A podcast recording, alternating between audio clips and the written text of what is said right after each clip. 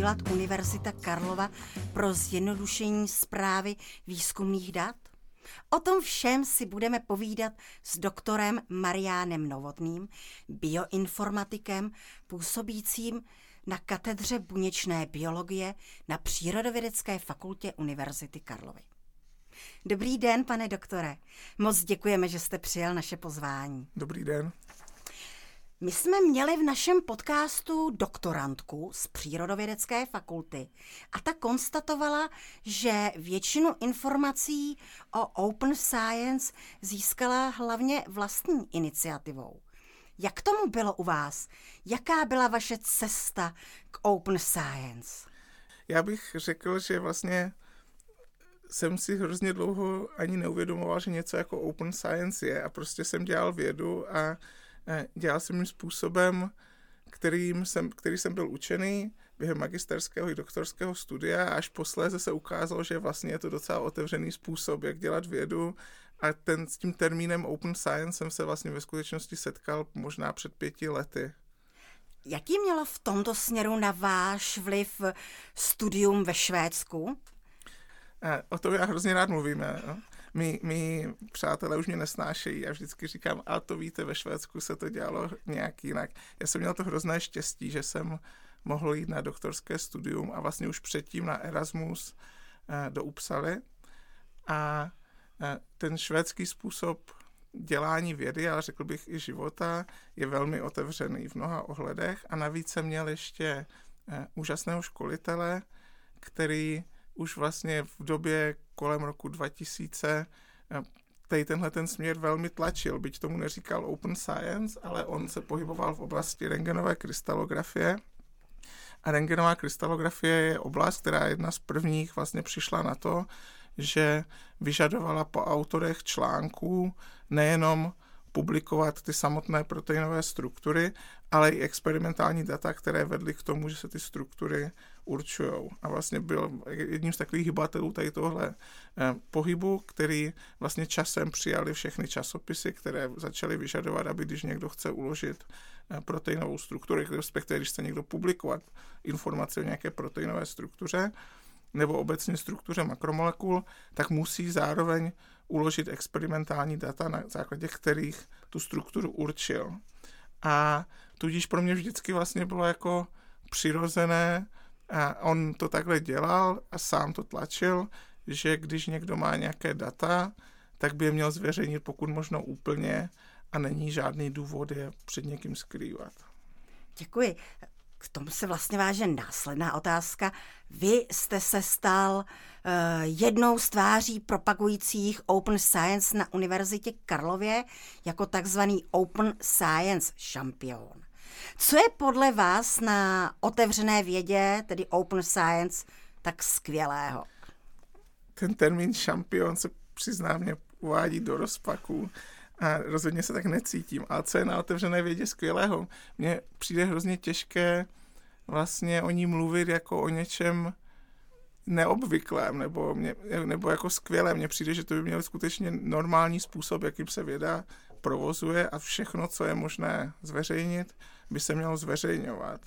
A těch důvodů, proč by tomu tak mělo být, je velké množství. Já se občas taky připravuji nějaké prezentace pro studenty, kdy se snažím přesvědčit, že to není špatná věc a našel jsem třeba publikaci, která ukazuje, že lidé, kteří zveřejňují data, na základě kterých získali ty publikace, tak mají mnohem větší citovanost než ti, kteří ty data nezveřejňují. A takže to může být takový jako obecný důvod uh, osobní pro člověka, který přímo vytváří data, ale těch důvodů je hrozně moc. Uh, pak co se týče pak rozvoje těch vědních disciplín jako takových, v té oblasti, které se pohybuju já, což je bioinformatika, bychom vlastně bez sdílení dat prakticky nemohli dělat vůbec nic. My jsme, ten vědní obor by vůbec neexistoval a v poslední době se ukazuje, že vlastně díky tomu, že se ty data schromažďují nějakým otevřeným způsobem, který je dostupný pro velké množství eh, vědců, ale vlastně ve skutečnosti kohokoliv, tak je možné dělat objevy, které by bez nich jednoznačně možné nebyly. A tím učebnicovým příkladem proto je z loňského roku metoda, která byla označena za metodou nebo Scientific Breakthrough of the Year a to byl algoritmus AlphaFold, který vyvinul ale vlastně soukromá společnost. Je to hrozně zajímavý příběh. Soukromá společnost eh, DeepMind, která spadá pod Google v dnešní době. A oni se pohybují v oblasti umělé inteligence a vlastně sami říkali, že hledali oblast vědy, ve které by mohli skutečně mít nějaký hmatatelný dopad. Že často oni vyvinuli algoritmus, který porazí kohokoliv v šachách, ve hře Go a podobně. A přišlo jim to, že je to pořád jenom hra a chtěli mít nějaký hmatatelný dopad a tak se pokusili vyvinout algoritmus na predikci proteinové 3D struktury ze sekvence. My víme už mnoho desítek let, že by to teoreticky mělo být možné, ale nikomu se to moc dobře nedařilo, nebo jenom velmi limitovaně. A tady tahle ta firma, vlastně soukromá, během několika málo let naprosto zrevolucionalizovala tuhle tu oblast a vlastně dneska se dá víceméně říct, že ten problém na nějaké základní úrovni vyřešila, ale vyřešila ho díky tomu, že měla přístup k databázi strukturních dat.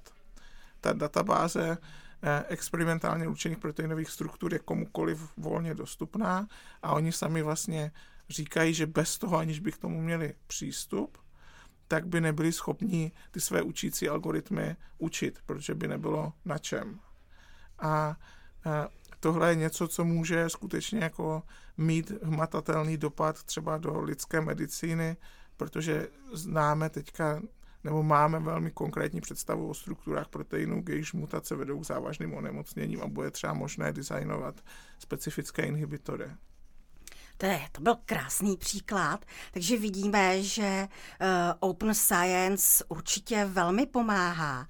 Já se zeptám, jaké ještě jiné trendy v rámci Open Science podle vás pomáhají a naopak, které mohou škodit výzkumu ve vědách o životě? Jestli tam vidíte nějaké bariéry nebo omezení, která brání vědcům v otevřeném publikování a zpřístupňování dat? Jo, jo, těch bariér je podle mě celá řada a, a většina z nich je vlastně technických, spojených s tím neuvěřitelným rozvojem metod, které umožňují data generovat. Pokud budu mluvit o biologii speciálně, tak máme přístroje především, které generují informace o sekvenci nukleových kyselin, o poznávání genomů a dneska už je to možné nejenom na úrovni druhů, ale jedinců. A těch informací je zkrátka obrovské množství a ty data nejenom sbírat, ale dlouhodobě uchovávat je vlastně metodicky relativně obtížná. Není to stejné, jako mít doma počítač a nainstalovat si na něm antivirus, pár her a, a prohlížeč, ale je to vlastně věc, která vyžaduje víc zkušeností a navíc pak jako peněz, protože ty úložiště musí být eh, vysokokapacitní a musí být spolehlivé. Takže jednoznačně my teďka vidíme už třeba na přírodecké fakultě, máme jako relativně malý problém, ale přesto nesnadno k překonání, kdy řada časopisů právě vyžaduje, aby nejenom ve strukturní biologii, ale i v jiných oblastech byly ukládány data, na základě kterých eh, ty publikace eh, jsou postavené. Ale to jsou často relativně velké soubory dat a nejde o to, že bychom je neměli, ale že musíme vystavit tak, aby byly dostupné všem ostatním. A to není úplně jednoduché, to musí být spolehlivá služba, eh, musí někdo hlídat třeba před útoky a podobně. A to už není něco, co si myslím zvládne jako každá laboratoř nebo každá skupina a řekl, spíš bych řekl, že většina z nich to nezvládne. A pak si myslím, že to je hrozně široké téma. To další oblast je vlastně publikování dat, kde vidíme, že je velký tlak na to, aby to bylo co možno jako v, ne- v otevřených časopisech, ale zároveň v tom vidím řadu velkých potíží v tom, že je to extrémně finančně náročné, stojí to obrovské zdroje peněz a vlastně to může znemožňovat vlastně publikování lidem, kteří ty prostředky nemají, což mně přijde, že je vlastně zrůdné svým způsobem. Časopis Nature dneska vyžaduje 10 tisíc euro nebo Liber dokonce za to, aby zveřejnili v open science formátu nějaký článek, což znamená, že si to skoro nikdo nemůže dovolit. A, a já vlastně a oni tvrdí, že samozřejmě nerozlišují mezi těmi, kteří mají open science a těmi, kteří nemají, ale ne, nevíme to. A kež by to tak bylo, ale i kdyby to tak nebylo, tak eh, problém publikování dat vlastně a, a ta ceny, které to stojí, vlastně i časopisy, které nejsou dneska jakoby open science, tak mají poplatky, které jsou hrozně vysoké. A, a my bychom vlastně za ty peníze, které dáme za publikace, mohli mít jako studenta na půl úvazek celý rok a, a, a vlastně to stojí neúměrně mnoho. Takže to vidím jako taky další něco, co se tváří, že jako zvětšuje open science, tak vlastně v, mých pohlede, v mém pohledu může i tu vědu poškozovat, protože vysává obrovské množství prostředků, které by mohly jít třeba na to, aby skutečně byly dostupné ty, eh, ta data, nejenom ty publikace, a na to, aby ty data vůbec byly, byla generována. Děkuji vám. Já zůstanu ještě tady u těch nevýhod. Tentokrát bych se zeptala, jestli vidíte konkrétně nějaké nevýhody v tom zpřístupňování odborných informací u vás tedy z oboru biologie, eh, respektive případně medicíny. Napadá mě právě jako možnost dezinterpretace, která byla způsobená neznalostí, jako jsme za poslední dva roky často viděli v souvislosti s covidem. Případně napadne vás i nějaký konkrétní příklad z vašeho oboru? Tohle je podle mě hrozně těžká otázka. Obecně si myslím, že není důvod nezveřejňovat data. A samozřejmě eh, existují právní důvody a rozumné právní důvody, třeba kdybychom mluvili o o sekvencích eh, konkrétních eh, lidí nebo dokonce pacientů, nebo obecně, jestli by měla být známá jako genetická informace lidí, to jednoznačně konkrétních lidí, to myslím, že jednoznačně ne. A, a, ale tam existují obrovské iniciativy na to, jak ty data sbírat a zveřejňovat je tak, aby byly užitečné, ale nedali se třeba identifikovat na konkrétní osoby, byť je to obtížný úkol, když budete, ten, ta myšlenka je, že budete sbírat třeba, že budete zveřejňovat informaci o tom, že je to muž, že je mu mezi 40 a 50 lety, má vysokoškolské vzdělání a žije ve městě větším než 100 tisíc obyvatel nebo něco takového a může to být užitečné pro posouzení rizika, jestli člověk s takovýmhle genetickým profilem má nebo nemá větší pravděpodobnost, že dostane rakovinu tlustého střeva. Takže já bych obecně řekl, měli bychom se pokoušet ty data udělat otevřené skutečně tam, kde to jde a pak zároveň se pokoušet intenzivně vysvětlovat, co ty data znamenají, respektive co už neznamenají. A to je obtížné a nemyslím si, že na to někdo má nějaký dobrý recept, ale jakoby tím, že ty data budeme skrývat, tak si nemyslím, že něčemu prospějeme, spíš naopak řekl bych, že ti lidé pak budou říkat, že se Bůh ví, co skrýváte a jo, na tom covidu to bylo vidět, eh, že ty laboratoře v Číně, já si o tom skutečně nic nemyslím, eh, prostě ty data nezveřejňovaly a díky tomu prostě existuje spousta různých teorií o tom, proč je nezveřejňují a co zatím všechno může být.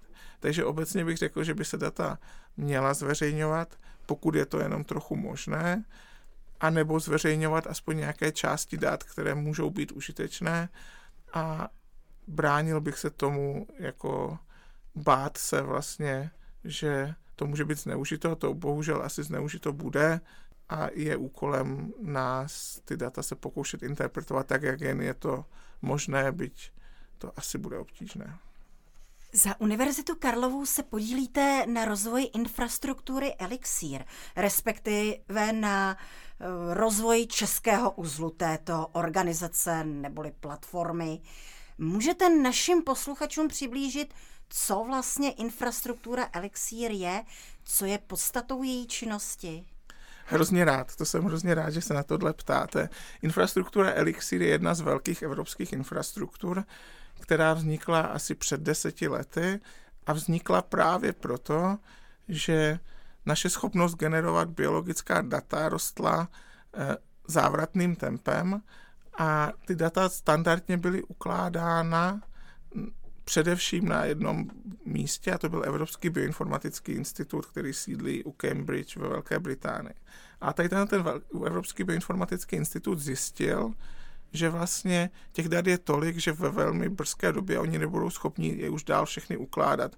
A tím je skutečně myšleno to, že nebudou schopni dost rychle nakupovat datová úložiště, na které by ty data ukládali a spolehlivě zajišťovat jejich backup, přenos a podobně. A proto vznikla vlastně sdílená infrastruktura, která má takový formát uzlů a spojek, kdy je ten centrální úzel je pořád Evropský bioinformatický institut, ale všechny národní státy, které mají zájem se na infrastruktuře Elixir podílet, a dneska je to většina států Evropské unie a některé státy v okolí, třeba Norsko, vytvořili svůj vlastní národní úzel a cílem infrastruktury Elixir je především uchovávat a poskytovat biologická data. A nástroje, které tyhle ty data umí zpracovávat. Takže jde především o velké databáze, nukleotidové, proteinové, strukturní, ale taky o nástroje, které třeba umožňují prohledávat ty databáze, nacházet eh, v nich motivy, nacházet rozdíly právě třeba mezi pacienty, mezi zdravou a nemocnou tkání.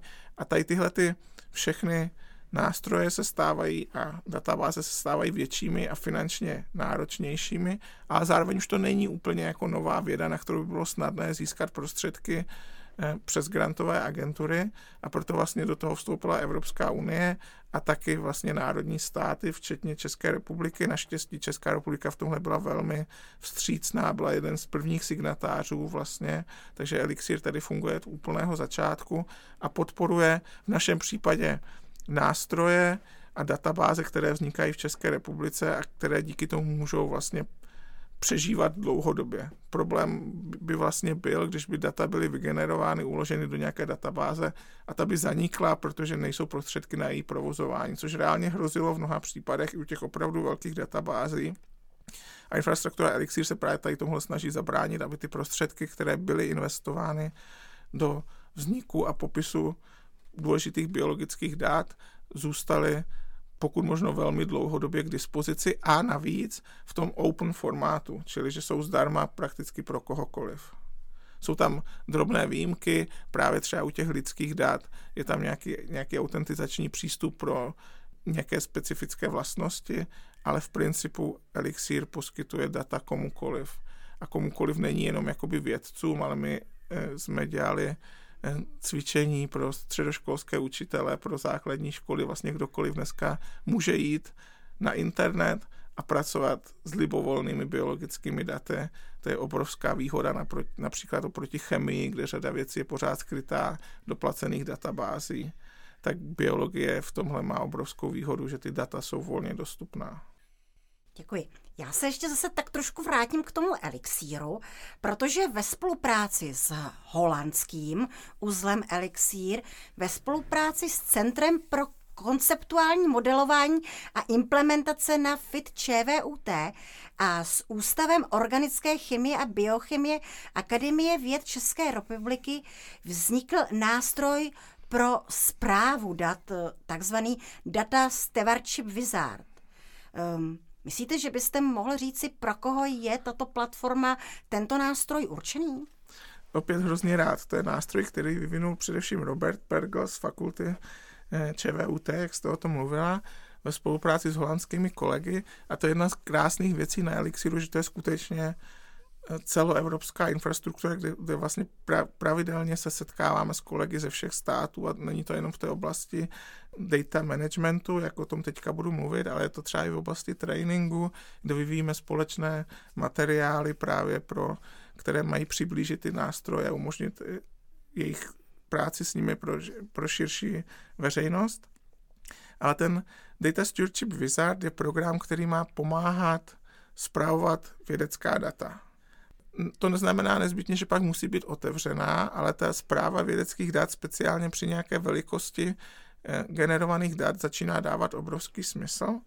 A abych to přiblížil, komu se to může hodit, tak hodit se to v dohledné době nejspíš bude všem, kteří budou podávat nějaké vědecké projekty, protože řada evropských projektů dneska vyžaduje, abyste se svým projektem předložili tzv. data management plán, ve kterém ukážete, jaká data budete generovat, jakým způsobem s nimi budete pracovat, jak dlouho je budete ukládat komu je zveřejníte a řadu dalších detailů.